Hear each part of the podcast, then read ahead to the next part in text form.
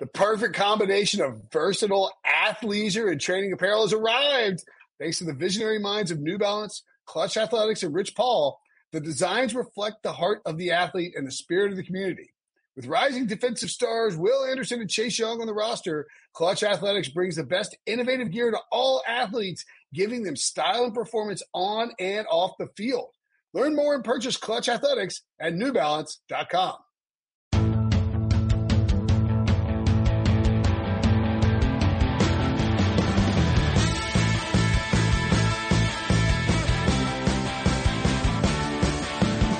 What's up, everybody? Welcome to the Pick Six Podcast, CBS Sports Daily NFL Podcast. I'm Will Brinson. I'm your host. It is Tuesday, April 28th, and we are going to grade the AFC. Every single AFC team, we will give them a letter grade, and then we will uh, debate with some great mirth as to whether or not those grades are good. Make sure to go check out the uh, nightly reactions in the uh, podcast feed from every single day of the draft. And then uh, Chris Trapasso joined me. So see, uh, we did the Super Friends after Thursday night. We finished podcasting at 3.30 in the morning. Um, we did a recap on Friday, of course. Uh, I think was it uh, myself, Josh Edwards, and RJ White, and then Chris Trapasso joined me after Saturday. Ryan, were you there too? RJ wasn't there. I was there, but thanks. I don't. Uh, yeah, things are ble- bleeding together pretty. Finished earlier that night, two thirty. That's right. Finished at 2.30. Uh, and then Trapasso and I actually finished by 8 o'clock on Saturday. And, uh, then we, the four of us broke down the NFC. Previously, we'll have tons of draft coverage and fallout over the next few weeks. Breech, how you doing, buddy? I'm still trying to get over the Packers draft. I, I haven't come to terms with it. Um, and until I do, I'm not sure I can talk football. Okay. I'm just kidding. I can talk See you later, Breech. guys. Thanks, Sean. That was quick. Yeah. Ready to kick me off the podcast in no time. Trying to usurp I'm my, trying my spot. to look, man. Your baby needs some some father in her life. I'm just trying to help her out. I care about the kid. Jeez. What's up, everyone? Uh, let's get to it. The AFC East. I'm grading. I'm handing out these grades, and we're going to start with the Miami Dolphins. Who, uh, look, let's give them an, uh, an A plus for their smoke screening. Actually, you know what? I'm going to give them. Uh, I'm to give. The same grade for their smoke screen as their actual draft. An A minus is what I'm giving the Dolphins. Um, they pretended like they loved Justin Herbert. They pretended like they loved Jordan Love. They pretended like they were going to try and do some kind of crazy package up for Joe Burrow, even though the Bengals told them uh, very clearly and in no, in no uncertain terms, no uh, when they called the first time. The Dolphins were leaking out everything and anything and everything, just trying to create a giant uh, maw of disinformation. And it technically, I suppose, it worked because they landed Tua Tagovailoa at number five, picked up uh, Austin Jackson with their second first round pick, the tackle out of USC, and then with their third uh, first round pick of the night after trading back, they landed Noah Igbinoghene. The uh, you know uh, what school did he play for? Is he Rutgers? Auburn. Auburn. Auburn. That's it. Um, I, I was chuckling to myself because I was like, Haha, I know how to pronounce this with ease now. And then I forgot where he went to school. He went to Uh, Kentucky with Randall Cobb. Uh, they also got, uh, Robert Hunt. For those who don't know, um, if you don't watch our daily show, I got left on a strand. I got stranded on an island by these three jerks. That's the that's the next question. jump, you jumped out of the plane with like above a deserted island. and that's how you ended up on a deserted island. You were holding my back, and the parachute came off as I jumped out of the plane.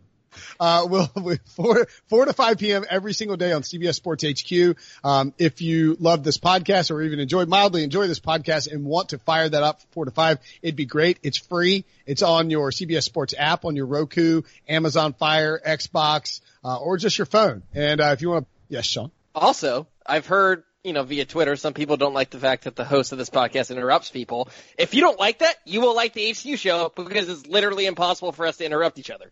Yeah. The, the, uh, the, the machinations of the, the stuff behind the scenes is such that, uh, we have to be actually polite and not interrupt each other. So I, yes, that's right. If you're the, the jerk face who left us a two star review because I interrupt everybody, go check out the show. I can't do that. And, but because of those same machinations, it makes it difficult to answer people's questions, uh, when they're asked non-specifically, such as, Ryan Wilson in the middle of the show while describing Lynn Bowden as we broke down the Packers uh, draft um, said and their lack of wide receivers was trying to compare him to a former NFL player and said the guy who went from the Cowboys to the Texans. Who is that? What's his name? He's not a former NFL player. He's a Or- current former NFL. Packer, former Packers player. is what I By the way, that's a that's a spot on impression of me. I just thought I was listening to a recording of Ryan Wilson. What the? was it actually good? No, it was terrible. yeah, well, I'll be honest. I didn't know. I couldn't remember his name, and I, I could either just sit there and stare at the camera, which I have done before, or put it out there to you guys. And and during the same show, Wilson claimed he had never met my family, even though he was literally at my wedding two years ago, and in fact met my entire family. Uh, and then said fake news. He was never there. I don't know what's going on, Wilson. This was not your day, but you know what? You just did 72 straight hours of draft coverage, so we can't we can't knock you too hard for It's your memory. if I've been working for four straight months. Yeah, that, that is fair. You have like a combo of quarantine brain and like draft, like draft weekend brain. So you're, you're allowed to forget who Randall Cobb is and, you know, to, to completely humiliate and, uh, disrespect Breech's entire family outside of his father. that that was too far. I do apologize. I thought, he- What, what, Wilson, what did you think about the Dolphins' work in this draft? I thought they crushed it. Did you give your draft grade yet? I didn't hear. A it. minus. Yeah. I don't even know. I think I was going to give him an A, and I only gave him an A minus because I was annoyed at the the smoke screening, and because I think it is like, um, I'm not sure that they needed to smoke screen anybody. Like I think they could have just sat at five and take two without like like flooding the world with with, with Justin Herbert. Yeah, I just think that was a, a preemptive move just in case. But I'm with you. I give him an A and I give him the minus just for annoying uh, me because I, I missed that pick. I had Tua going to Miami forever. And then the last mock draft, I had them not taking him. Uh, Austin Jackson, some people are torn on in terms of where he is in his development. He'll he, he's a great athlete. He'll need to grow into the role. You mentioned Iguanagany. Robert Hunt can play right tackle. He'll probably kick inside to to guard. Raekwon Davis was a first round pick forever. He just never played like it. And I remember talking to a scout in the fall that said, you just, sometimes you want a guy who looks like that to be a first round pick and maybe it's not meant to be. And I think that's the case with Davis, but if anyone get the most out of him, it's, uh, Brian Flores. And, um, I'll mention two more names. Jason Strowbridge out of UNC. He's 275, so he's sort of a tweener in terms of defensive end, defensive tackle. Uh, I think he's going to add a lot of depth there. And then Curtis Weaver, the edge rush out of Boise State, insanely productive, uh, last season. Just there are questions about his athleticism.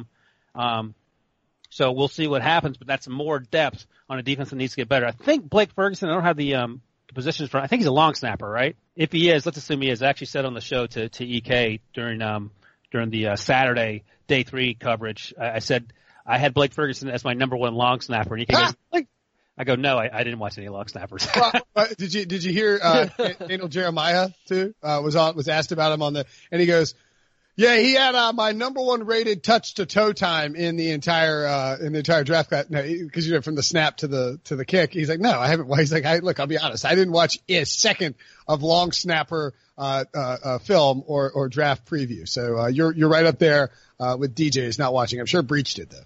Uh, well, let me ask Wilson a question. With that, uh, you know, I thought the the 18th overall pick with Austin Jackson, you mentioned people were split on that. Maybe they should go another route of offensive line. Uh, maybe Jackson was lower first round or second round. But let me ask you about, uh, you know, taking a corner there with the 30th overall pick. Obviously, they just signed Byron Jones. They have Xavier Howard. Should they have thought about going safety there? Were you surprised they didn't? That's a that's a great point because they did they they I mean they stocked up on these cornerbacks and they have Xavier Howard and you mentioned they traded for um Byron Jones so number thirty right yeah Igbinoghene's there so the next safety Xavier McDaniels Dan, Xavier McKinney excuse me went off at thirty six so that would have made a, a ton of sense. And I think I had mocked Xavier McKinney to them at some point. Um, but clearly they, they felt differently. I don't know if their plans are to move some of these guys around in terms of where they lined them up in the secondary um, the thing about it, is, and we don't know what they're going to do with Xavier Howard either because of the off-field stuff, but he's only played safety for two years, and he had a really good season last year. He wasn't much in the way of, of generating turnovers, but he was really good in, in sort of blanket coverage. But that's a great point, Breech, and something I thought about when, when I saw his name come across the old scroll there. So what's interesting is that I, I didn't mind the, the pick at corner, and I think when you look at the Belichick school of thinking, you obviously prioritize defensive backs over players up front. And a year ago, we had a team go from the 32nd worst defense by DVOA into the top five in Tampa Bay. I don't think that's going to happen in Miami. I, you never see that kind of leap usually on a, on a one year, just with one off season. But I really do think when you look at free agency and you look at this draft and all the attention's obviously focused on Tua, but I think this defense has a chance to be top half of the league. And it's going to take a lot because they were 32nd. But I think when you add in all those players in free agency and this draft, I won't be shocked if this is a top half defense and that suddenly means if Tua is as good as he is, or you know, you get some good Fitzpatrick games in there before Tua steps in, like this team could maybe sneak in as a wild card contender. And maybe that's insane to say, and maybe that's reactionary, but I think this team is so much more talented than they were a year ago already. Yes, incredibly. I mean, it's it's night and day, and I think too, like you know, one of the things that gets lost in the idea in the whole construct of tanking in the NFL, or what people believe is tanking, um, is that when you when you strip down your your team and you roll with uh, young, questionable group of guys, you're inherently giving people a chance to shine. Like someone like DeVante Parker was able to finally break out because he was given the runway to go out there and play well. Um, you know, I don't know that I, I, th- I think that there will probably be too many people jumping on this bandwagon for 2020 for my taste. Um, same with the, I think the Bills and the, and the, and the Dolphins will be public, like, will be popular, uh, trendy picks, the Bills to win the division and the Dolphins to, to be a wild card team. Uh, but look, I mean, if Brian Flores is a legit coach, you know, it might happen. I will say I do just think, and not that we're looking this far ahead, but I think the AFC East will probably only send one team to the playoffs next season just because of how not just the changeover, but the fact that they probably have the hardest group of schedules because they play the AFC West and the NFC West. Wow. So these teams have to deal with obviously the 49ers, Seahawks, Rams, Cardinals, and you know the AFC West beefed up behind the Chiefs. The Broncos should be good. Uh, the Raiders and the Chargers obviously have a fantastic defense. So that's not going to be easy for any AFC East team, you know, to win more than one of them to win 10 games. I, I would bank on. That's a great point, Breech. I would bank on uh, the winner of this division being uh, the owner of whichever third year quarterback takes a big leap. Like if if if, if Sam Darnold takes it, um, I think the Jets could win the division. And if Josh Allen, like I know this is not a discussion of whether Josh Allen uh, can take a leap, but simply a, a, statement that if he does make a leap, and we we know that he can. I mean, it's possible. If he does take a leap, uh, the Buffalo Bills could be a very very good football team uh, in 2020. Speaking of those Buffalo Bills, let's get to their grade. I gave the Bills a B. They landed AJ Epenesa, Zach Moss, Gabriel Davis, my guy Jake Fromm. You love Jake Fromm. Um, I had him as the number one overall pick in my 2020, my early 2020 uh, mock draft, as someone pointed out to me on Twitter when I said that Jake Fromm is was always going to be a day three pick. What I meant was draft process. to see it. I didn't mean like like always, like forever. Like you know, like he, when he was. Uh, what I meant was. Did you did AK just say you hate to see it? Yes. hate to see it. Oh, your wife just got you hated to see it. Oh man, she nailed it. Dunked on by your wife. She walked up here, it was quiet, and opened the fridge and got some stuff to take down for supper, and then hate to see it. Hate dropped. I hate to see it on. Where's the Dick Vitale dunked on music yeah, for the the AK Brinson dunking on her husband? oh, I just found the tweet. It's amazing. Put in the Slack. And it's always hilarious having. Tw- I say, how many likes did it get? I was like shamed. I replied to him. I was like, I meant. I mean, like, I think you know what I meant there, right? I mean, well, well, do you know what the word always means? Let's start there.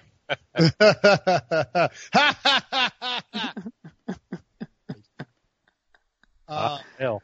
Uh, Brinson, Brinson's looking for this Vitale soundbite. I can tell. I, I, am, I am looking for the Vitale soundbite. Big jam! Wallace took it in his hands and said, "Up, up and away, Dipsy Doo, Dunkaroo."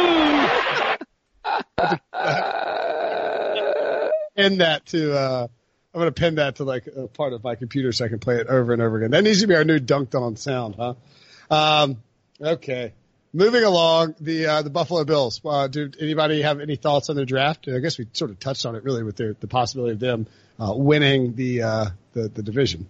Cool, great, grand. I, I will say they got a steal with Tyler Bass. I thought he was the best kicker in the draft. Probably should have been the first one taken.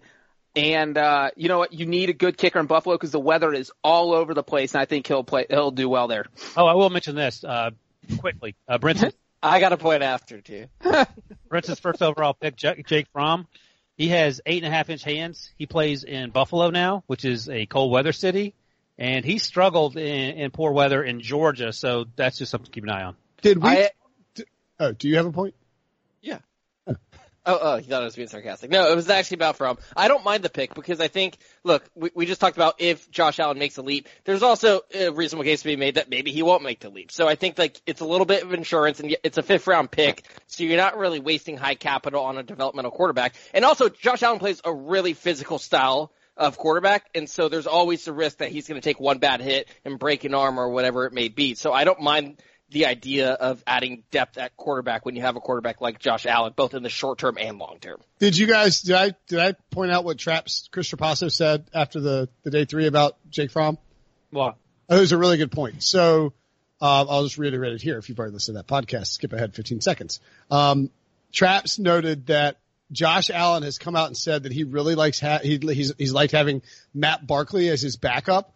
Um, even though Barkley and like Jake Fromm are nothing like Josh Allen in terms of players. Like they are smart, uh, anticipate, anticipatory throwers who, uh, don't, who lack the arm strength of Allen. But apparently Allen learns well from what, by, by working with Matt Barkley. So like by putting Jake Fromm and Matt Barkley in the quarterback room, they see things that Josh Allen just doesn't see that he's always been able to overcome with his own raw strength. And so he's able to sort of pick up on some of the nuances and learn in that sort of different fashion. We, we always think about you want to have uh, the quarterbacks are the same style so you can play them. But like, I, I just think that that sort of makes sense. And like, I think Jake Fromm could absolutely help accelerate Josh Allen's learning curve uh, at some point. And Barkley is a free agent, I believe, after the upcoming year. So they're in the market for a new long-term backup.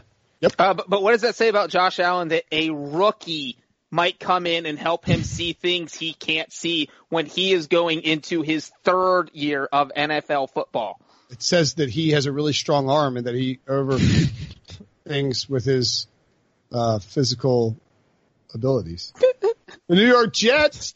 I thought the New York Jets had a nice start to their draft, a very nice start. I think coming up at number 11, um, when you're picking an 11 and then you know that you've got a, a, a, second round pick, you're thinking wide receiver, you're thinking offensive line, and to come away with it, Mekhi Becton and Denzel Mims. Um, one of the, I think, you know, two, one of the top five offensive linemen and probably one of the top five wide receivers, uh, in this draft. To do that is a really nice haul. Then they circle back and got Sean's boy, Ashtyn Davis out of Cal. That's a great playmaker. Uh, you know, also added La'Mical Perine who I believe is the cousin of Samaje Perine. Uh, James Morgan, yeah, a quarterback, fine. Uh, Cameron Clark, sneaky offensive lineman, uh, lineman out of, uh, Charlotte. And then Bryce Hall, fantastic pick, uh, in the fifth round to steal Bryce Hall, the UVA cornerback. I gave the New York Jets and a punter. They took, they take a punter too. Keep punters are people too, right? Rich Eisen. I give the Jets a B plus. Uh, how about the Patriots? A minus for me for the Patriots. Kyle Dugger, Josh Uche, Anthony Jennings, Devin Asiasi. Is that how do you say Asiasi?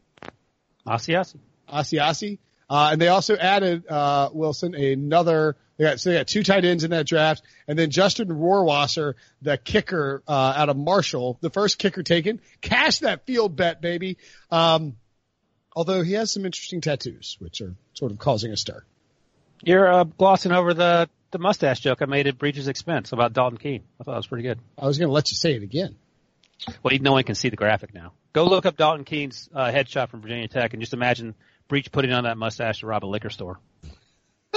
how do how do you know Dalton Keene didn't see my mugshot and say I'm going to grow one like that from the time I robbed the liquor store with a fake mustache? You've never had a mustache like that. That's uh, I mean, I might. There are a lot of things about Breech we don't know, Ryan. You know, it's I, I do want to defend Justin Rohrwasser's on-field performance real quick. I am not going I don't have the same tattoos as him. I'm not going to defend that.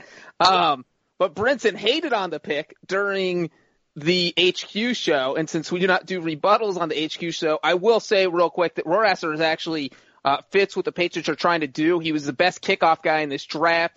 Uh, can either boot it out of the end zone, directionally kick it. Bill Belichick is just like, if you're a kicker, there's only kickers do not want to play for him because it's so difficult because he, he has directional kicks. Uh, Rohrwasser can do all that and he played at Rhode Island and Marshall two not two colleges don't have great weather and that's what you need uh, in New England. You want a kicker who didn't spend their whole time playing down south or in Florida and California. You want someone who's dealt with the elements before because they're going to have to deal with that in New England.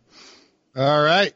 Let's get to the AFC North where John Breech will be doing the grading. And as you might expect, we'll be starting with the Cleveland Browns and doing a longer discussion on them and then glossing over the rest of the teams in the division with minimal talk and uh, less than 10 seconds saved for the Cincinnati Bengals. Woohoo! All right, let's do. Just kidding. We're starting, we're starting with the Bengals. Oh, what? Yeah. Oh, we can start. We can start off with the Bengals. That's fine. I'm, I'm all about. You have a document with the information about how we're supposed to proceed in front of you in your computer. Start with the damn Bengals, Breech. Give us a grade. I don't always read those documents. All right, my grade for the Bengals was going to be the A, but I have to pay the Homer tax because I have a Bengals helmet uh, here right behind me that people can't see because this is an audio podcast, and I am a. Ho- Oh, what was that pronunciation of helmet? it sounded like he went and did like a weird accent. it's like like like a little redneck came out. my there. wife is from Alabama, guys. You lived with her for a couple years. All of a sudden, I'm talking like a Southerner. Um, need a running list of things that Breech says weirdly. There's Jaguars. Jaguars. There's uh, how do you say acorn again? uh, when I said Ed Corn, egg, egg plus corn. He says potential. Which is a- Thank you. Okay, we've never talked about the potential thing, and I've oh, he's been saying it so much, and we haven't brought it up that I've been wondering have I been saying it wrong my whole life? I just I'm- hear thank that. you. I laugh and then I forget about it. And he says, Okay. "There's potential. There's uh, You know who has a lot of potential? The Bengals. After this fantastic draft where okay, so I was gonna give an A, but I'm giving an A minus since I am a Bengals fan. I just loved, absolutely loved what they did. I thought they crushed it. Obviously, besides Burrow, uh, they just filled all the needs that they had. They needed linebackers. They went out and got linebackers. I know a lot of people thought maybe Tee Higgins got drafted a bit too high, but Tee Higgins worked out a lot with Burrow. They had some chemistry this offseason, and you know, he was good at Clemson, so I was absolutely fine with that pick. Uh, and I thought they even did well at the at the bottom of the draft, fifth round. They got Khalid Kareem, uh, and I thought that was a good pick to get at that spot. And as I mentioned on the HQ show, Khalid Kareem has vowed in fourth grade that he would be the MVP at Super Bowl 60, and I think it's going to happen. They're going to win the next five Super Bowls. So, Breech, what you're saying is that when the Bengals win Super Bowl 60, Joe Burrow is going to play terrible, and some guy's going to have to bail him out. No, Khalid Kareem's going to have eight sacks, a fumble recovery for a touchdown, and an interception. That's enough to outshine a All right, quarterback. all right, let's clip this and we'll play it in a few years. What year is Super Bowl 60? What, what year would that be? Five years. This year's Super Bowl 55. That's February 2020, February 2026. God, what if he has eight sacks in that game? He's That winning would be MVP. better than predicting the Raiders would go exactly 12 and 4. By the way, he'll he'll definitely have what Breech just mentioned. He'll get he'll be the first player to win Super Bowl MVP on a losing team.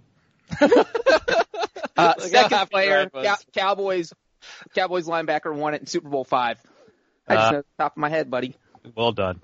Buddy, wow, he just got buddied. So he, so Khalid Kareem was like, yeah, I'm going to make it to the NFL, but it's going to take me five years to win the Super Bowl. Kind of, He didn't do the math in seventh grade or whenever he said that. He just said Super Bowl 60. I love this article says yes, he went so far as to do the math to figure out when he'd be in the prime of his career. why, why you double why you doubting him then? That's what he meant, I guess. Um, I love this draft. I absolutely do. I mean, Breech mentioned uh, questions about Tee Higgins. We'll see. He'll get end up being great. So some people didn't love him that high, but clearly the Bengals did. Those linebackers are going to be awesome. Logan Wilson, I like. I like Akeem Davis Gaither even better, and I'm actually mad that he went to the Bengals because I wanted him to go to the Steelers. Khalid Kareem played opposite of Julian Okwara, who was drafted by the Lions. I think he rejoined his brother there. Okwara is a better athlete. Kareem's a better player right now, so I mean he can come in right away and contribute probably faster than Okwara will. In uh, Detroit, and, and Aden- Adeniji is going to be good too. Like he's great value that late. Markus Bailey had an injury history, but if he's healthy, that's another linebacker you can throw out there to help against the run. I mean, this home. Is there any position that wasn't filled that you were looking for, Breech? Uh, I don't think there was anything that was overly, uh, you know, because linebacker was the big one on defense. You had to see quarterback, obviously, and then you look down at what else they did.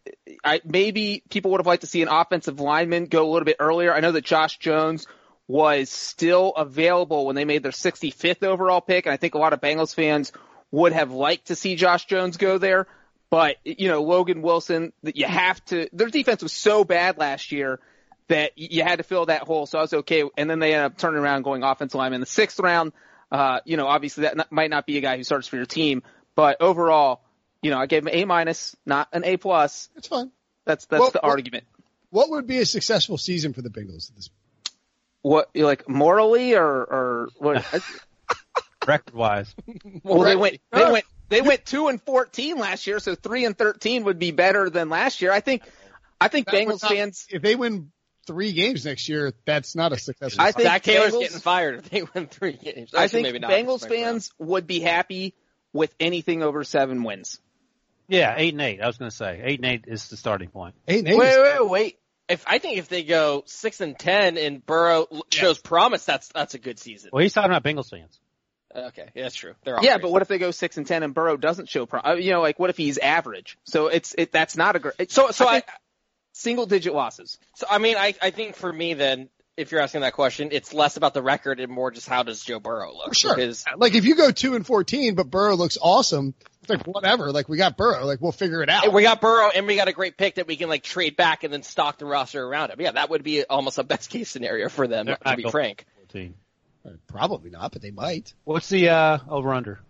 You know, Um, I'm going over whatever Brinson makes the over under. five, five and a half. it'll either be five and a half or six. I, I bet it's five and a half. I would take the over. I would too, but I mean, like I, I wouldn't. I don't know if I take the over at six and a half. It's, but No. the, I mean, it's it's a tough division though, especially if Big Ben is healthy. Like you know, I don't. It's gonna be hard for them to win, frankly, any division games. I, I really do think so. I would probably take the under, and that's not me saying they had a bad draft. I think they had a great draft. I just think this is the team that, especially in a shortened off season, they're not. I don't think they're gonna come out in September playing good football at all. I think this Oh, is a oh, team no. that could peak later. They're gonna they're gonna sweep the Browns and they might beat the Steelers once. I'm calling it now. They're not gonna beat the Ravens. I don't think. They must beat the Ravens last year with their trash team. They lost 23 to 17 in one of those games. Okay, well, they still lost. This is like But- you saying the Lions almost started five and five and zero. They they did almost start five and oh. zero. Fun but they didn't start five and oh. zero. They almost beat the Steelers, but they lost by six. what about the Browns, Breech? the Browns, I gave the Bengals an A minus. I am giving the Browns an A minus. I really liked what they did. I honestly thought they had, if you just look at the first three picks, they might have had the best three picks, first three picks of any team in the draft. They had to get an offensive lineman. I don't think they even have had a left tackle on their roster going into the draft. So getting Dred- Jedrick Wills was huge. Uh, and obviously defensively, getting a safety in there. Gra- Grant Delpit fell into their lap. I'm sure Ryan could tell us that he probably, the thought was he's going to go a little bit higher than that. And then you have Jordan Elliott, defensive lineman, who fell to them at 88, who probably also uh, many people thought was going to go higher than that. So just those three picks alone, I thought were all uh, arguably A plus picks. And then the rest of the draft, uh, you know, I think they just kind of tried to fill needs. But based on those first three picks, I don't think you can give the Browns anything below an A minus. Yes. Yeah, Breech. Uh, you Did it play mentioned music? I forgot that I had the. Oh, I thought Breech was kicking boxes. Yeah, it was the uh, it's the Pick Six podcast NFL Smack Chat. Um, it accidentally played the. yeah. Breech mentioned Grant Delpit, and to his point, he went at 44, one spot behind the Bears, and we've talked a lot about the Bears draft. He was the guy who wanted the Bears to take at 43, so I think the Browns were pretty fortunate that the Bears overlooked a bigger need with the first round talent there and went with the tight end. So I do think that was a great pick for the Browns, probably my favorite pick of theirs. And the Browns totally knew the Bears were going to take a tight end because everyone knew it. Because why not when you have nine tight ends? So good for Yep. the Browns. Yeah, exactly. Who would have bet on Cole Kmet's over under at 43 and a half, taking the over? Everyone knew it. Hmm. Everybody. All right, keep going. All right, give us the Ravens grade, Breacher. Well, you know what? I, we got two A minuses so far, so let's just go with a third A minus. I really, really loved what the Ravens did. I'm going to start with the second round pick because I feel like that was the one that got grilled for the most with J.K. Dobbins and Brinson. You were the J.K. Dobbins guy on Twitter. You should be his agent because you were really quick to the trigger pointing out why this was such a smart pick for the Ravens. Look, with the offense they run with Lamar Jackson back there, he's in shotgun on nearly every single play. You want a running back who is good out of shotgun. Not every running back can do this. It's not easy to run an offense uh, if you're a running back. And J.K. Dobbins is one of the, was one of the best in the country at the collegiate level. And now you put him in the Ravens offense. Th- this is a deadly combo. Mark Ingram's getting older, so I thought that was a great pick in the second round. Uh, even if some people were surprised by it, Patrick Queen. Patrick Queen fell into their lap. This was all I think everyone had him mocked to the Ravens at some point, and the fact that this happened, the fact that he didn't go off the board earlier, I mean, there were a lot of teams in the early 20s that might have grabbed him. They did not, and now that Ravens defense just gets nastier.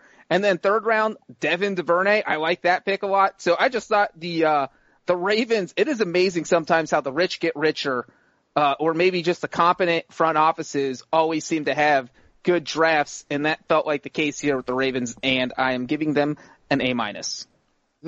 Um, you know, I I was I was just surprised. It's like the analytic people on Twitter are like out there like they took a running back. Our Ravens, like what? Why did they do that? They can't. They, they're supposed to be a smarter team. It's like, well, then use some analytics and figure out why they took J.K. Dobbins, bros.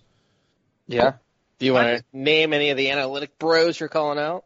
No, I mean they're all people I like, and like I, I just saw the chat. I just immediately saw chatter. Like people were just mad about the the Ravens taking a running back, and I get it. But like if you're ball, I've talked about this a lot, and I've tweeted about it. Like, oh, well, actually, I'll name it. Mitchell Schwartz. Mitchell Schwartz called me out and said that utilizing uh, yards produced out of shotgun to to figure out which running backs you want to take is not analytics. I was like, it's the definition of analytics. Did you see my reply to him too? It's very snarky. I don't You think got people anyone want to beat you I- up. I screenshot. All of whom can beat him up. I googled what are analytics and screenshotted it and then sent it back to him. It was it was early in the morning. I was, On the uh, real quick Brinson, how, how many how many fights did you pick over the weekend? a lot, a lot. well, we here at Brinson Sports Online will not take it in- including a guy at the grocery store, almost allegedly. Oh, at the fair- fresh market. Yeah, well, the dude wasn't wearing a mask. Put your mask on, pal. That was 100% you, and someone approached you and yelled at you for not wearing a mask. And I have a selfie of me with a mask on. Yeah, after that guy Why, punched you. why, wait, why, why do you have a selfie with? Wait, and you that make fun of Sean for having a picture you. of himself with a mask you. on? Well. Why did you take a selfie? Play the music. Cue it up. do I really have to play the music? Oh boy. Well, do we have music for someone dunking on themselves? Oh, what a big jam! Wallace in his hands. Gypsy dude, Dunkaroo. No, uh, I was texting with some friends and they, um, I said about the fresh market and they're like, oh, you better have a mask on because it's required at fresh market. And so I took a picture to show that I had the mask on. I wasn't like, hey, take my picture of this. Um, Imagine seeing this guy at the fresh market going like this with this basket of a beer. They knew it was. He does it all the time. Every time he's there, he's taking selfies with the beer. yeah, that's Brinson. Don't He's worry. got this cool IPA, bros. Triple IPA. You won't believe it. Good God. what is happening here? Meanwhile, Breech has even thought about the next cat he's in. A lot of potential there. All right, Breech Steelers. What do you got? I'm, I was deep in thought about how much Ryan's going to hate the grade. So I have given every team in the AFC North an A minus so far. I felt like every team had a good draft except for Ryan's Pittsburgh Steelers. I didn't hate the draft. I didn't love the draft, so I gave it a B minus. Uh, I, I thought the second round, Chase Claypool, it, it- not a bad pick. I just didn't think they need to go wide receiver. I thought their best pick actually came in the fourth round with Anthony McFarland. Good value there. And plus, you, you know, you don't know what you have with James Conner. You know, he's not on the field. He has trouble staying healthy. You need to get someone back there. You need to add a running back. So I like that they did that and they didn't do it early. I, I you know, if they would have taken a running back in the second round, that also would have been bad. Uh, so, you know, Ryan, you can say more about the Steelers draft than I could, but I thought maybe they could have looked to get an offensive lineman a little higher. They have their two starting tackles, uh, have expiring contracts after the 2020 season. Uh, so they could have got a jumped ahead of the gun there had they taken a tackle in the second round or maybe a defensive lineman, but they went with a wide receiver. No, B minus is fair. And Chase Claypool, he'll be interesting. He ran a four four five or something, um, but he showed up at two thirty eight. And for as fast as he is, he didn't create create a ton of separation, but he is like a, a high point guy, so that's important. They didn't really have that last year, and he'll he'll be the sort of deep threat. He can even play in the middle of the field. Like if you line him up with Eric Ebron, I think that's something there. But I wouldn't have taken him there. I mean, Denzel Mims was still there, and, and no point ever did I think Denzel Mims would go before go after Chase Claypool. I will say this. Um, Uncle Kenny White has been on Chase Claypool for weeks, and he's talked about him as a potential first round pick. So that's the only person, and I've heard talk about that, and and he certainly did. But Cam Akers was still there, J.K. Dobbins was still there, so some Steelers fans wanted that to happen. B minus certainly seems fair. I think uh, Kevin Dotson, the um, the uh, offensive tackle they got out of Louisiana, actually has a chance to be good. Um, so I'm fine with that. And, and Breech hit on McFarland. I, I like that too. Alex Highsmith's going to be a project as an edge rusher from Charlotte. So hopefully no one gets injured between Bud Dupree and, and uh, TJ Watt. Okay. Moving along to the AFC South after the break. This episode is brought to you by Progressive Insurance. Whether you love true crime or comedy, celebrity interviews or news, you call the shots on what's in your podcast queue. And guess what? Now you can call them on your auto insurance too with the Name Your Price tool from Progressive. It works just the way it sounds. You tell Progressive how much you want to pay for car insurance and they'll show you coverage options that fit your budget. Get your quote today at progressive.com to join the over 28 million drivers who trust Progressive. Progressive Casualty Insurance Company and Affiliates. Price and coverage match limited by state law. Knowing how to speak and understand a new language can be an invaluable tool when traveling, meeting new friends, or just even to master a new skill. But it's not always simple when you're bogged down by textbooks and structure classes. That's why so many people trust Rosetta Stone. Rosetta Stone is the most trusted language learning program, available on desktop or as an app. It truly immerses you in the language you want to learn, like Spanish, French, Italian, Chinese, and more. You won't just be studying English translations. The Rosetta Stone intuitive process helps you pick up a language naturally, first with words, then phrases, then sentences. Don't put off learning that language. There's no better time than right now to get started. For a very limited time, listeners can get Rosetta Stone's lifetime membership for 50% off. Visit rosettastone.com slash rs10. That's 50% off unlimited access to 25 language courses for the rest of your life. Redeem your 50% off at rosettastone.com slash rs10 today. Wilson was grading the AFC South. I tricked Debo, by the way, when I said moving along. Got him. Got him! I'm not necessary dunking on Debo as he's producing the show. Um, How'd you get- South. What's that? Listen. How'd you get him? I said moving along to the AFC South. He's about to go, no, break, break, break. And I said, Oh, gotcha. I see. Got me good. I was just about to say that verbatim to you. wow, what a dunk. Play the You music. laid that one in off Play the music. Find your chord and play the music. uh, Debo's hitting the wall just like everybody else. All right, Wilson, give us a Jaguars grade. Uh, I like this. I'll give it a, a B plus. CJ Henderson, I had going in my next to last penultimate, if you will, mock draft. And I was talking to the Jaguars radios guy, radio guys, and they didn't like the pick, so I went with Javon Kinlaw instead. That's on me. But CJ Henderson's, I think he's gonna be really good. And then they circle back and got K'Lavon Chaisson, so they're gonna have Chaisson, Yannick Ngakoue, and Josh Allen, all his edge rushers. And look, that defense has to get better. So I think that's great. Davon Hamilton went in round three as well. He played next to Chase Young. He's a really good interior lineman. And the pick before that, or the, the, the second round pick before that, Laviska Shenault, who we thought was going to be a first round pick potentially, but, uh, potentially, excuse me, but he had, he had injury history. And they went on. Ben Bartch is a small school guy, played Division three, started off a tight end. He might kick into guard, but he's uh, extremely athletic. And I'll mention one last name, Collin Johnson, the wide receiver in the fifth round out of Texas, six four.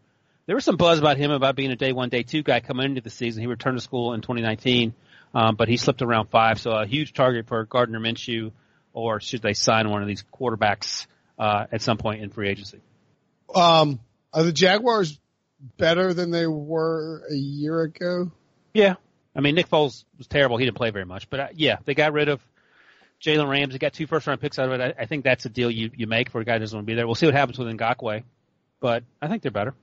Yeah, I mean, I, I like their draft. The question is, can they actually hold on to these good players? Because that's been a problem for them. I know I meant to tweet it and I, I forgot to tweet it, but I was going to be like, congratulations to CJ Henderson and, uh, K'Lavon Chaisson on, uh, on getting into a fight with their, with their, fr- with their, like, with the team five years from now, then being traded for a draft pick, like, or, you know, something of that effect. Like, we've just seen these guys. Like, I mean, when, when is the last player that Jacksonville has drafted or developed, like, that has worked out? Like, they can't hold on to anybody. Either their picks are terrible or they lose them after three or four years. Blake Bortles, a second deal. He did. Uh, I mean, you're right, because like even Allen Robinson was a great pick, and then they just let him go. Yeah. I mean, I just, I'm just trying to think like, Jalen never got that second deal, right? He's got No. it. that's yeah. Uh, I believe that Justin Blackmon is technically still on the roster. Um, I'm, I'm going to go out on a limb to the Justin Blackmon pick did not work out well. He's he's still on the roster like nine years later. I think He's he, got potential. He's got some potentials. he doesn't count against their active roster though because he's on like the suspended, reserved, whatever list. He really is on the roster? I think so. Ah. It's one of those things where you just keep them there in case they ever decide to make a comeback down the road and you own their rights. There's no reason not to just keep them. I mean, Telvin Smith randomly retired. Uh, maybe Brandon Lin- Linder. Myles Jack, uh, but he hasn't gotten a deal yet. He hasn't played well. He didn't play well last Yeah, year. yeah. Last year he didn't play well, but no one on that defense really played well. I mean, they're, they're, Josh they're- Allen played well. Yeah, I mean, yeah, I, I just I don't think that they have anybody. It's unbelievable. I mean, Mark- Cam Robinson, D.D. Westbrook, and DJ Chark. They're still on their rookie deals. I think Myles, Myles Jack. he didn't play well last year. What about Myles Jack? I, I think Well- he didn't play well. The uh, Indiana, I thought they, what'd you give the Indianapolis Colts? I love the Colts draft. Debo got to be minus on the Jaguars. Don't don't slack off on the job now. We're down the home stretch. Colts, I give him a B. Uh, I like, I love the Michael Pittman pick at the top of the second round. I love the Jonathan Taylor pick a few picks later. Um, Jacob Eason in the fourth. I know you guys are, are big on that, and, and I, I think it's a great landing spot to go there and not have the pressure of playing right away because I think Jacob Eason should have gone back to school. Um, he probably feels that way now too, since he didn't go on, on day one or day two. But I, I just think that's perfect. Frank Reich is a perfect. We talk about it all the time in the weeks leading up to the draft. These quarterbacks that are inexperienced or need more time need to go to perfect landing spots, and this is the the the a good version of that. I mean, the Packers in theory makes sense, but as Brinson mentioned on the show, uh, what'd you call them? Incredibly petty. I, I, I feel like Aaron Rodgers would be a I, petty is not a bad thing. I called Michael Jordan petty on Sunday night. People got big mad at me. It's like Jordan's petty as hell, man. What are you talking about? But yeah, but I mean, I don't think Aaron Rodgers is going to be a, a great mentor. Maybe Philip Rivers isn't either, but in theory, I think he would be probably pretty good. I, I think I think Rivers will be. Uh, uh, I think it'll be actually. I think it'll be a great mentor. Um, like I don't think he's going to go out of his way to like like be excessively helpful. But like his situation with a one year contract, uh, knowing that he really only wants to play for two more years, and knowing that the Colts are trying to set him up for the long haul, I think he'll be. I think he'll be more than willing to show Jacob Eason the ropes or and answer any questions Jacob Eason has and sort of uh, give him some tips and pointers and, and at the very least, you know, you learn by osmosis by being in the room with Rivers. I mean, I- I think he'll be I would assume, and I, I- would, I would guess somebody will ask him this, but I would, I would bet that he is extremely helpful uh, to Jacob Eason. Okay. Well, then that's a great landing spot. So, yeah, I, I like what they've done. They, they addressed the offensive defensive line. Rob, Robert Windsor is a guy that flashed a little bit last year, defensive tackle from, from Penn State. Uh, Desmond Patton, uh, the wide receiver Washington State, um, also played well at times. I think he timed slow. I have to go back and look. I'm not sure. But yeah, so uh, good solid B. I like what they did. Cool. Uh, how Do you about, think do you think they'll trade Marlon Mack? no. Dang, Brinson. I mean, I think they, well, he is on the last year of his deal. I think they want to, they want to use, they want to put Mack and Jonathan Taylor out there and then not have to pay Mack after this year. Yeah, Yeah. makes sense. And it's not like someone's going to offer a huge pick for Marlon Mack. He's a good player, but entering the final year of his deal, no one's going to give up more than like what a fifth or sixth rounder for him, probably. And there were, there were a couple stretches last year where he got hurt too. Like he's missed some time and, and their running game suffers when he's not out there. So Taylor makes a lot of sense to me. Uh, what about the Texans, Wilson? This is also a B. Uh, I thought, despite all the grief we give uh, Bill, uh, what's his real name, O'Brien. What's his real name? He's been calling him Bill O'Brinson for so long. oh, That's his de facto name. he did a good job. Um, Ross Blacklock is a really good player. There's some first round buzz about him. I liked him better uh, as like the third or fourth defensive tackle, but the defensive tackle class is pretty deep. So he's a good explosive guy in the middle. Jonathan Greenard is a, another explosive guy off the edge. Um, played at Florida. I I think he has a chance to be really good. Charlie Heck is from UNC, the offensive lineman who will probably kick inside even though he's eight feet tall. Uh, John Reid, meanwhile, uh, Debo's guy out of uh, Penn State, small uh, slot receiver, but he is tough as nails. He can tackle. Um, he can play inside or out if they need him to. Then Isaiah Coulter, the wide receiver out of Rhode Island, I think he ran sub four five at the combine, and he's a, a work in project uh, pros, uh, progress, work in progress, excuse me. But uh, he can fly, and, and you know they they need to replace some guy named Nuk Hopkins that they traded for a bag of peanuts. What about the Titans, Wilson?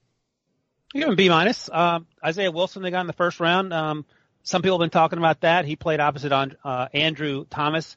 Uh, he played at right tackle, but I was talking to a scout a few weeks ago. Thinks he could actually play left tackle if you need him to. But Jack Conklin's gone, so that makes a ton of sense there. If you're going to lean on that running game, Kristian Fulton in round two. Uh, he slipped a little bit, so we'll- we'll see if he comes out and, and plays with a chip on his shoulder, as people like to say. I thought he had a really good season last year. Uh, Darrynton Evans out of App State. Where's Appalachian State again? What town is that in? Boone, North Carolina. There you go. Yeah, he's. Boone. Stop by Peabody's Oh yeah, there you go. beer store. Um, yeah, you see Brinson out there taking selfies with a mask on. Uh, Darrynton Evans is a little uh, spark plug, one cut and go guy. He's he's a lot of fun to watch. He won't give you much in the blocking game, but that's okay. Then Brinson's guy Larrell Murchison, the defensive tackle, who actually had a really good um, Senior Bowl, and I thought I think he has a chance to be a good little player there. And then Cole McDonald, the quarterback, strong arm quarterback out of Hawaii. I don't think he'll be anything more than uh, a guy trying to make the team out of training camp, but uh, there it is. So I thought it was a, a solid draft. Nothing super sexy. No AJ Browns in this draft class, but um, Kristian Fulton and Darrynton Evans could be could be good players.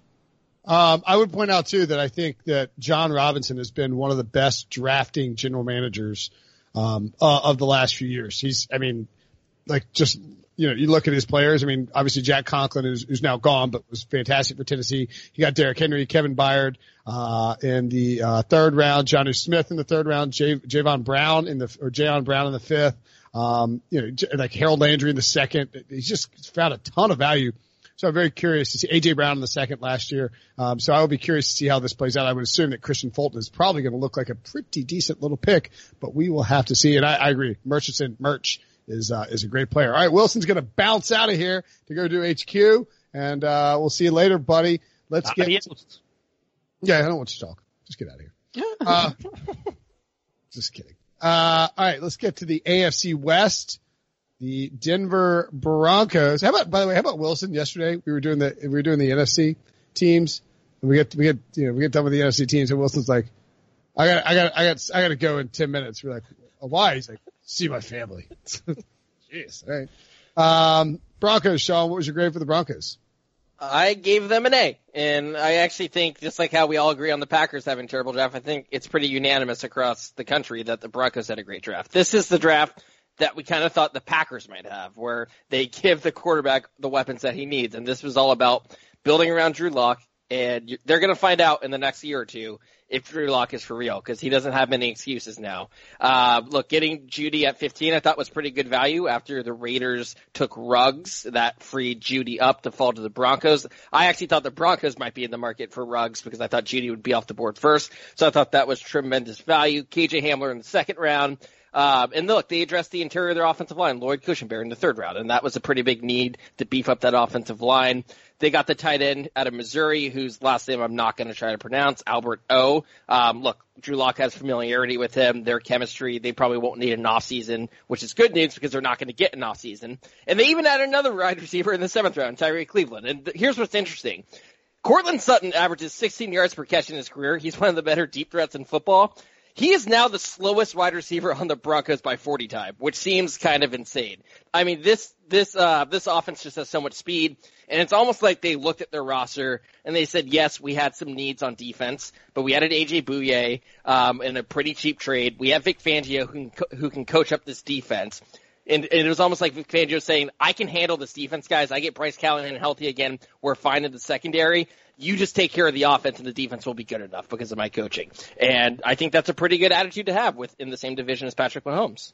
They are going to be a really popular sleeper. I was, uh, I was, I mean, I'm almost glad I was a year off. Like, I don't, like, I, I just think, I, I, this division, man, I mean, this can be tough. Like, you look at all these teams, I, I, I don't think the Broncos are going to win the division, but I mean, like, if Drew Lock is legit and takes a leap forward in his second year, I mean, I mean, people, it's hard to know about Drew Lock, and that's just, I mean, I think that's just fair to say. Like, you just can't know for sure whether Drew Lock is going to be great, but like, if he's good with these weapons around him, the Broncos could have a really good season. Yeah, and, and that is look. They had a crazy bad quarterback situation last year, starting with Joe Flacco and kind of throwing Drew Lock into the fire, even though he did have a solid end of the season. And despite that, despite those issues at quarterback, this team still lost five of their nine games by one score. So it's it's like this team was not getting blown out. Their defense was keeping them in games, and now they've added all these offensive weapons. And if Drew Lock just takes a baby step forward, I mean, there's no reason this is not a nine and seven or ten and six team. So it, it is very interesting. Uh, yeah, I think they're absolutely a dark horse, Brinson. I like that. Brinson, I actually kind of think the move is still the delay of your picking them because I think they're going to be that sexy pick. But the fact of the matter is, all these weapons they've added, they're rookies, and it takes wide receivers longer to acclimate to the NFL. And Drew Lock hasn't had a full season, and they're not going to have that full off season. So I actually think they're a great 2021 value bet. Yeah, that's probably a good call. And look, I mean, the, you know, the reality too is that, um, winning games in the NFL is hard and we, we expect this to be like a, uh, everybody expects incremental progress. Just that's, that's not always how it works in the NFL. They could go six and 10 and be a better football team in 2020, and then you know maybe take a big leap forward in, in 2021. So that's that's probably a good call, Sean. Uh, next up, the Chargers. What was your? We mentioned them. What was your grade for the Chargers? I gave them a D. And again, it comes with the caveat that where if Herbert ends up being good, suddenly it's an A draft, right? But I think we can all agree we don't like the value of Herbert at six, especially when you see the other players there. I don't, per- like, I don't like Herbert as a prospect, and like I, I feel bad bagging on the dude. And if he's good, you know, uh, you know shove me in a locker and, and call me a dork, and you know, you know, dunk me or whatever you want to do. But like, you know, play the Dickie V music for the rest of the time. Uh, but I, I just. I don't, I don't know that I like the alignment of how they appear to be going for it with Herbert. Like they're, they want to be all in on Tyrod Taylor this year, but then you draft Herbert. I, I don't know. I would have rather, I would, I would have rather gotten a defensive player at six and then traded and then waited a year. I mean, I thought I was ready during the draft to write an article about that when they took Simmons about how it was a smart move to pass on Her- uh, pass on Herbert and take another Derwin James type of player and add it to that defense and try to go win with Tyrod, who has proven he can win with Anthony Lynn if you have a good defense and some decent parts around him. And look, they tried to do both by trading back into the first round for a linebacker and Murray.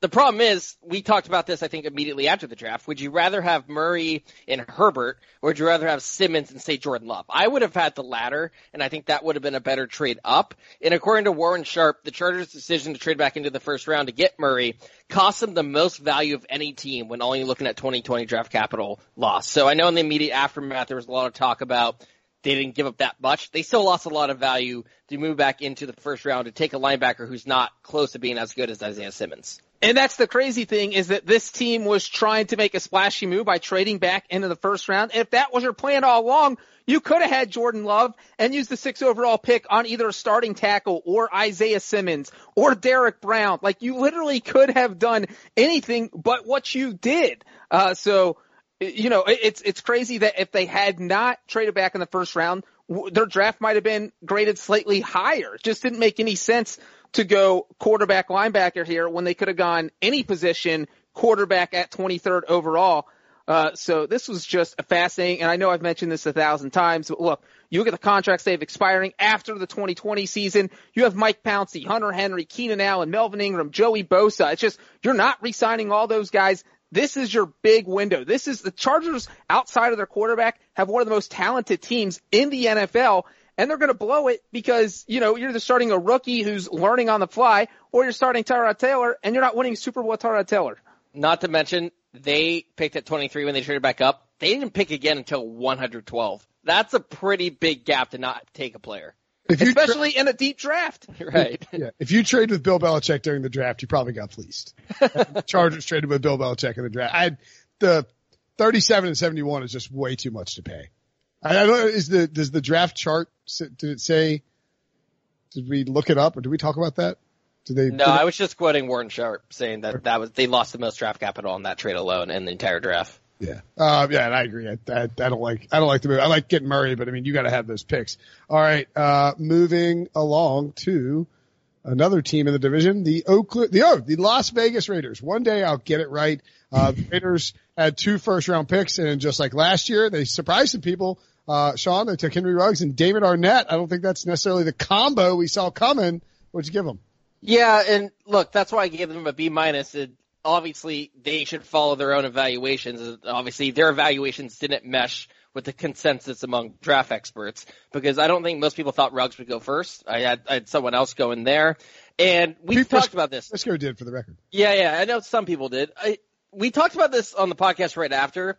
I don't see him meshing very well with Derek Carr. This pick could look a whole lot better a year from now if they draft a quarterback who is more willing to stand in there and wait for plays to develop downfield and to throw it deep. I don't see it meshing with their current quarterbacks on the roster, but this feels like a pick that could look a whole lot better a year from now once we know who their future franchise quarterback is. Because you can say Mariota is going to replace Carr during the upcoming season. I don't think most of us would sit here and say Mariota is their long-term, five, ten year answer at that position. I think that's going to come a year from now in the draft.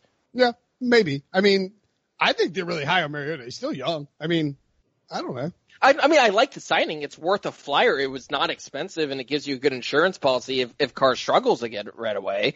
But I I still think this is a team when we're talking about the HQ show and the quarterbacks. They could be in the market for a quarterback, and I know people are going to say, "Well, they won seven games a year ago. They're not going to be able to get a good quarterback." We've talked a lot about how they won a lot of one-score games, and it wouldn't be surprising to me if this is another five-six win team.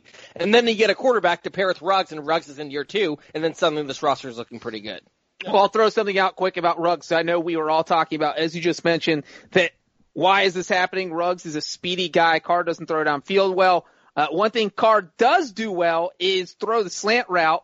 According to Josh Dubow from the Associated Press, Derek Carr actually led the NFL with most yards passing on a slant route, and Henry Ruggs has the kind of speed where you just get it into his hands quickly. Uh, you know, Carr is not the best at anything, but if he's the best at throwing a slant route and, and kind of slinging it in there real quick, you know, Ruggs can score from anywhere on the field if you get it into his hands that fast. Uh, so, uh, you know, that doesn't justify the pick. No, but But- he's, no, no, I mean, he, no, look, Ruggs is not a pure, like, he's not like, um, uh, oh God, like who's a, who's a, like, he's not just like a nine route guy. Like he can, he can, like Ted Ginn or like Will Fuller. yeah, yeah, yeah, yeah. He can do a lot of different stuff. And, you know, creative offensive coordinators will get him the, get, you know, get the ball in his hands near the line of scrimmage and let him do stuff. Uh, I'll just say that if, if you're, if somebody's describing you as the best to throw the slant, Yeah, He's and I really good at throwing a running back, Steve, behind the line. of And let, I think we all agree that Ruggs is a well-rounded wide receiver. We just we think his potential cannot be maximized with Derek Carr as his quarterback. I just, I, I would have bet any amount of money, uh, that CeeDee Lamb was going to be the pick at 12. And it, Yeah. cause he's a YAC machine. And so I, was- Brinson, did you bet any? Did you bet any amount of money? I did. Okay, that's And I'm curious what you guys think about the the Arnette pick at 19 because that also seemed like he went a lot higher than expected, and I don't know how good that value was because I don't know how far he would have he would have fallen, but it almost felt like if they really liked him, maybe they could have got him later in the draft. So I, I like that was another reason. Same with the Ruggs pick. I felt like twice in the first round they got good players. But it wasn't quite the best player available. More that they just happened to like this player more than everyone else. It seemed like. Uh, I love Pete Prisco's write up on, on his grades. He gave it a B, but he said he was on my better than team. I didn't think he would go this high, but I guess he was on the Raiders better than team too. And then he's What's that? Yeah, and then he, the only compliment he gives him is that he has an attitude. He said, I, I think he's a South Florida kid with an attitude. It's like us. He's Pete. Um, he also said, I think, I don't think there's a significant difference between him and Jeff Okudah, which is kind of surprising. I mean, look, Mike Mayock is not afraid to take a stand on his guys. He did this with Clelin Ferrell at number four last year. Um, nobody thought he would go that high. You see this all the time with, with, with, with how Mayock operates. He lo- and he got a bunch of Clemson guys in this draft. I, I mean, look, I, I think the Raiders have done, have made the roster appreciably better over the past two years. Um, I think just like everybody, like, you know, if they had, uh, I'm trying to think who would they, like if they had Josh Allen or, uh, Drew Lock, I'd probably be like on them as a sleeper guy, but like because they have Derek Carr and, you know, the whole thing with the Twitter blocking, uh, I'm, I'm sort of off them. Uh, and the one thing I'm going to say about Arnette real quick is that, you know, the Raiders after picking at 19, their next pick didn't come until 80th overall. And I think a lot of people had Arnette as kind of a mid to late second round guy. But obviously the Raiders are thinking there's no way he's going to be available when we're picking at 80. And if we want him right now, we either take him or we try to trade back. Maybe they couldn't find anybody to trade back with. And as you said, Brinson Mayock got his guy. And if he has his eyes set on someone, he's going to take him. He doesn't care what everybody else thinks. Yeah, I mean that, that's a great point. And like, uh, just to so like, uh, Okudah went off at three, and then um, C.J. Henderson went at nine, and I believe that uh, oh, AJ and AJ Terrell had already gone off at sixteen to the Falcons. I was I was pretty confident the Raiders would try and take uh, AJ Terrell if he was there. So at that point, like you know that three three cornerbacks are off the board. You know there's a ton of cornerback needy teams at the bottom of the first round you know, there's a, a heavy risk in trying to trade back too far. So you just take your guy at 19. If he's, if he's good, he's good. Right. So- you you had two more corners go in the first round after Arnette uh, with uh, Noah. I'm not going to pronounce his last name because Uh, I'll bad. monogamy. And Jeff Gladney. Yeah, And- exactly. Yeah. So what's interesting, so the reason the Raiders didn't pick again until not far later is because the Bears had the second round pick in the Khalil Mack trade, and now the Khalil Mack trade is officially done. So it's interesting because now we we know who everyone got. So the Bears got Mack, obviously. they used the the 43rd pick on Cole Kmet, and then the late pick they used on Arlington Hambright, the offensive guard, I believe, is he Colorado? Uh, uh, it was like a seventh round. Yeah. Uh, cool. Um, where's the draft junior draft expert when you need him? And the Raiders got Josh Jacobs, Colorado, yes. uh, Josh Jacobs, a defensive black, Blessuan Austin, who is now on the Jets, uh, a cornerback, Damon Arnette, and wide receiver, Bryan Edwards. So it's basically Mack Kmet, a late offensive tackle, offensive guard who might not even make the team, and then Josh Jacobs, Arnette, and Bryan Edwards. That's the trade. Yeah, that's the only thing you don't like about taking Josh Jacobs with the Mack pick. Cause if it's like, if you get like a stud, I mean, it's a run, it's like, oh, you got a running back for Khalil Mack.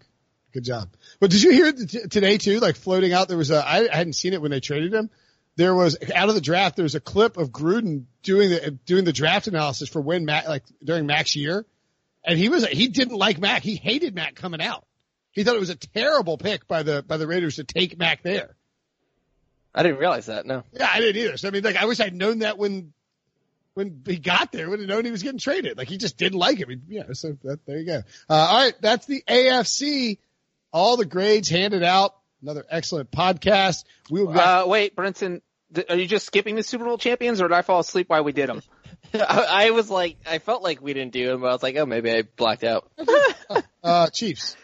Chiefs hater, they won the Super Bowl, and Brinson is trying to end this podcast without giving them a draft grade. My You God, know- Brinson. You know what? You know what it, it is? It's my subconscious because um, I had in my mock draft originally, my final mock draft, I had I had filled out and put in Clyde Edwards Helaire for the Chiefs. At the last second, I was like, no, Andy Reid doesn't take running backs that early. They're just not going to do it. I'm I'm so mad at myself because nobody had that. And I wanted to take Helaire to be the first running back off the board. It was just three to one. So I didn't do that either. And so I think the Chiefs subconsciously just make me angry.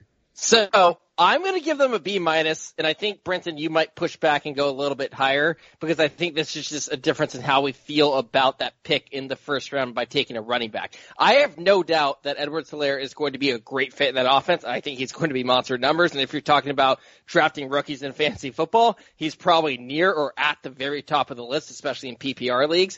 I'm not doubting that whatsoever. I think he's going to be a stud for them.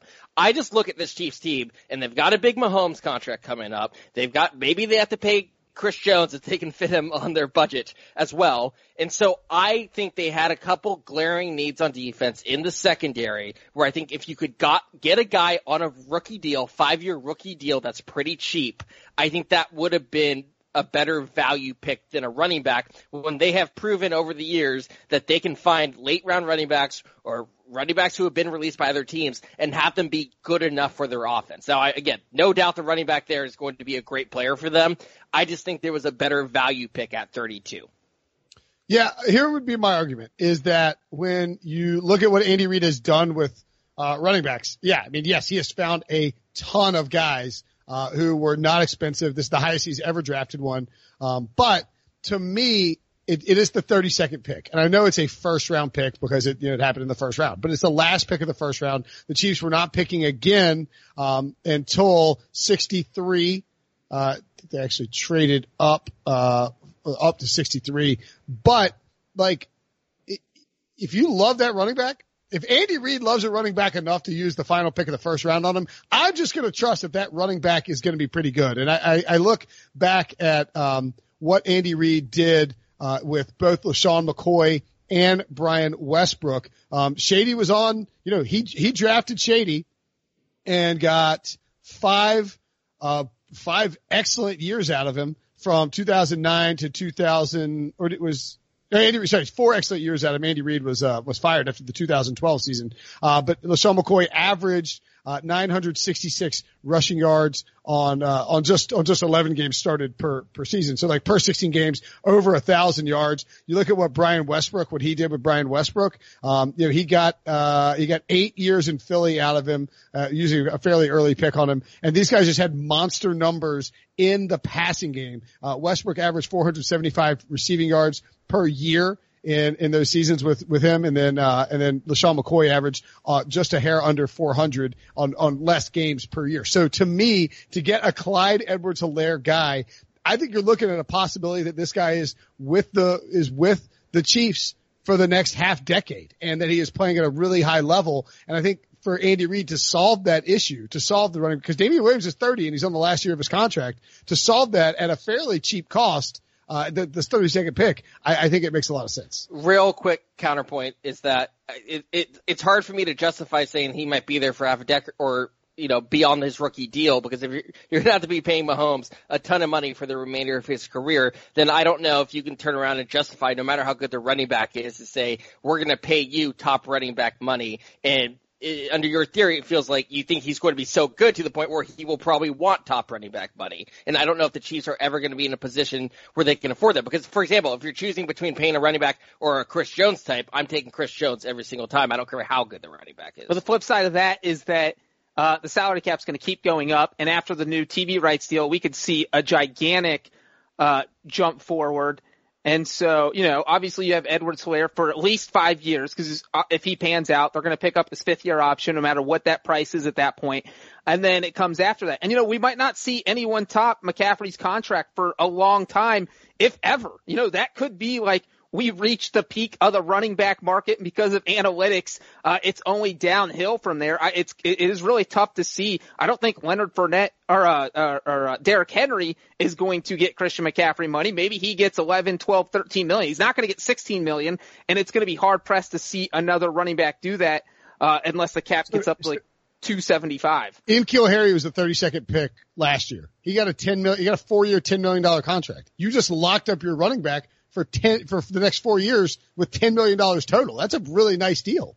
Yeah, that's fine. I, I was pushing back But against that's, that beyond that. But, but that's but that's sort of my point. Is like people are like, oh, you wasted a first round, but it's like, yeah, but you just got a cost effective running back who is young, is a great pass catcher for a very cheap cost.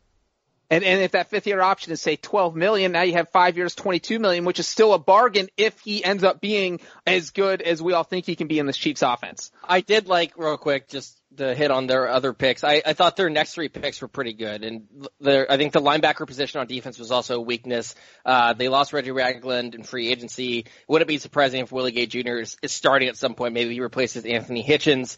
Um, going offensive line in the third round. It wasn't like an urgent need where they needed a starter there, but we remember a year ago they had some injuries up front, and it, that kind of affected their offense, especially with Mahomes on that ankle injury. So I like the idea that they're adding depth to protect Mahomes because that's obviously the most important thing for them to do moving forward. And then getting a safety in round four and Sneed. Uh, look, they have Juan Thornhill who played really good, but he's coming off, I believe, an ACL that he suffered in week 17. So I do also like adding depth to the secondary in the fourth round. Yeah, and I'll say too, like we talked about those cornerbacks that went off early. Um, you know, there Noah Igbinoghene and Jeff Gladney went 30 and 31. So it's like the depth at cornerback, you know, got got hit pretty hard right before the Chiefs uh, were about to be on the clock. Isaiah Wilson, the right tackle, who I guess would have at least been in consideration. Maybe Patrick Queen. Um, you know, Jordyn Brooks went off, the linebacker from Texas. So I mean, you just had a bunch of these defensive guys that that came flying off the board right before Kansas City was was was about to be up there. Yeah, and look again. As much as I'm pushing back on the running back pick, I, like I would kill for him in fantasy, and I think he's going to be an absolute stud there for the next few years. Yep, for sure. All right, that's it. That's actually the show now. Uh, all 16 AFC teams graded out. Pete Prisco will join us tomorrow, dragging his little tan tail onto this podcast against his wishes. Uh, Pete will be. Um, they've opened up the golf courses in Broward County. D, are you gonna go play some golf? I don't know if it's a good idea. What do you think? Uh, if you walk and, and you and you socially distance yourself, I think it's fine. Uh, Pete, I wouldn't. wa- I wouldn't want to ride on a cart. I'm not. I'm not going to golf with Pete. That's a no. No, no. he'd be slapping your back and stuff. That's a good shot. Great shot. You suck. Uh, all right, that's it. Let's get out of here. Great show. Talk to you guys later. Okay, picture this. It's Friday afternoon when a thought hits you. I can waste another weekend doing the same old whatever, or I can conquer it. I can hop into my all-new Hyundai Santa Fe and hit the road. Any road. The steeper the better. Because my all-new Santa Fe is available with H-Track all-wheel drive so I can hit the trail without a worry in the world. Heck, with three rows and best-in-class rear cargo space, I can pack the whole family in with all our gear. We've got available dual wireless charging for our phones so we'll never lose touch with civilization and we won't lose touch with the primordial power of Mother Earth. So which is it? Waste the weekend or do something a little more epic? And conquer it in the all-new Hyundai Santa Fe. Visit HyundaiUSA.com or call 562 for more details. Hyundai, there's joy in every journey.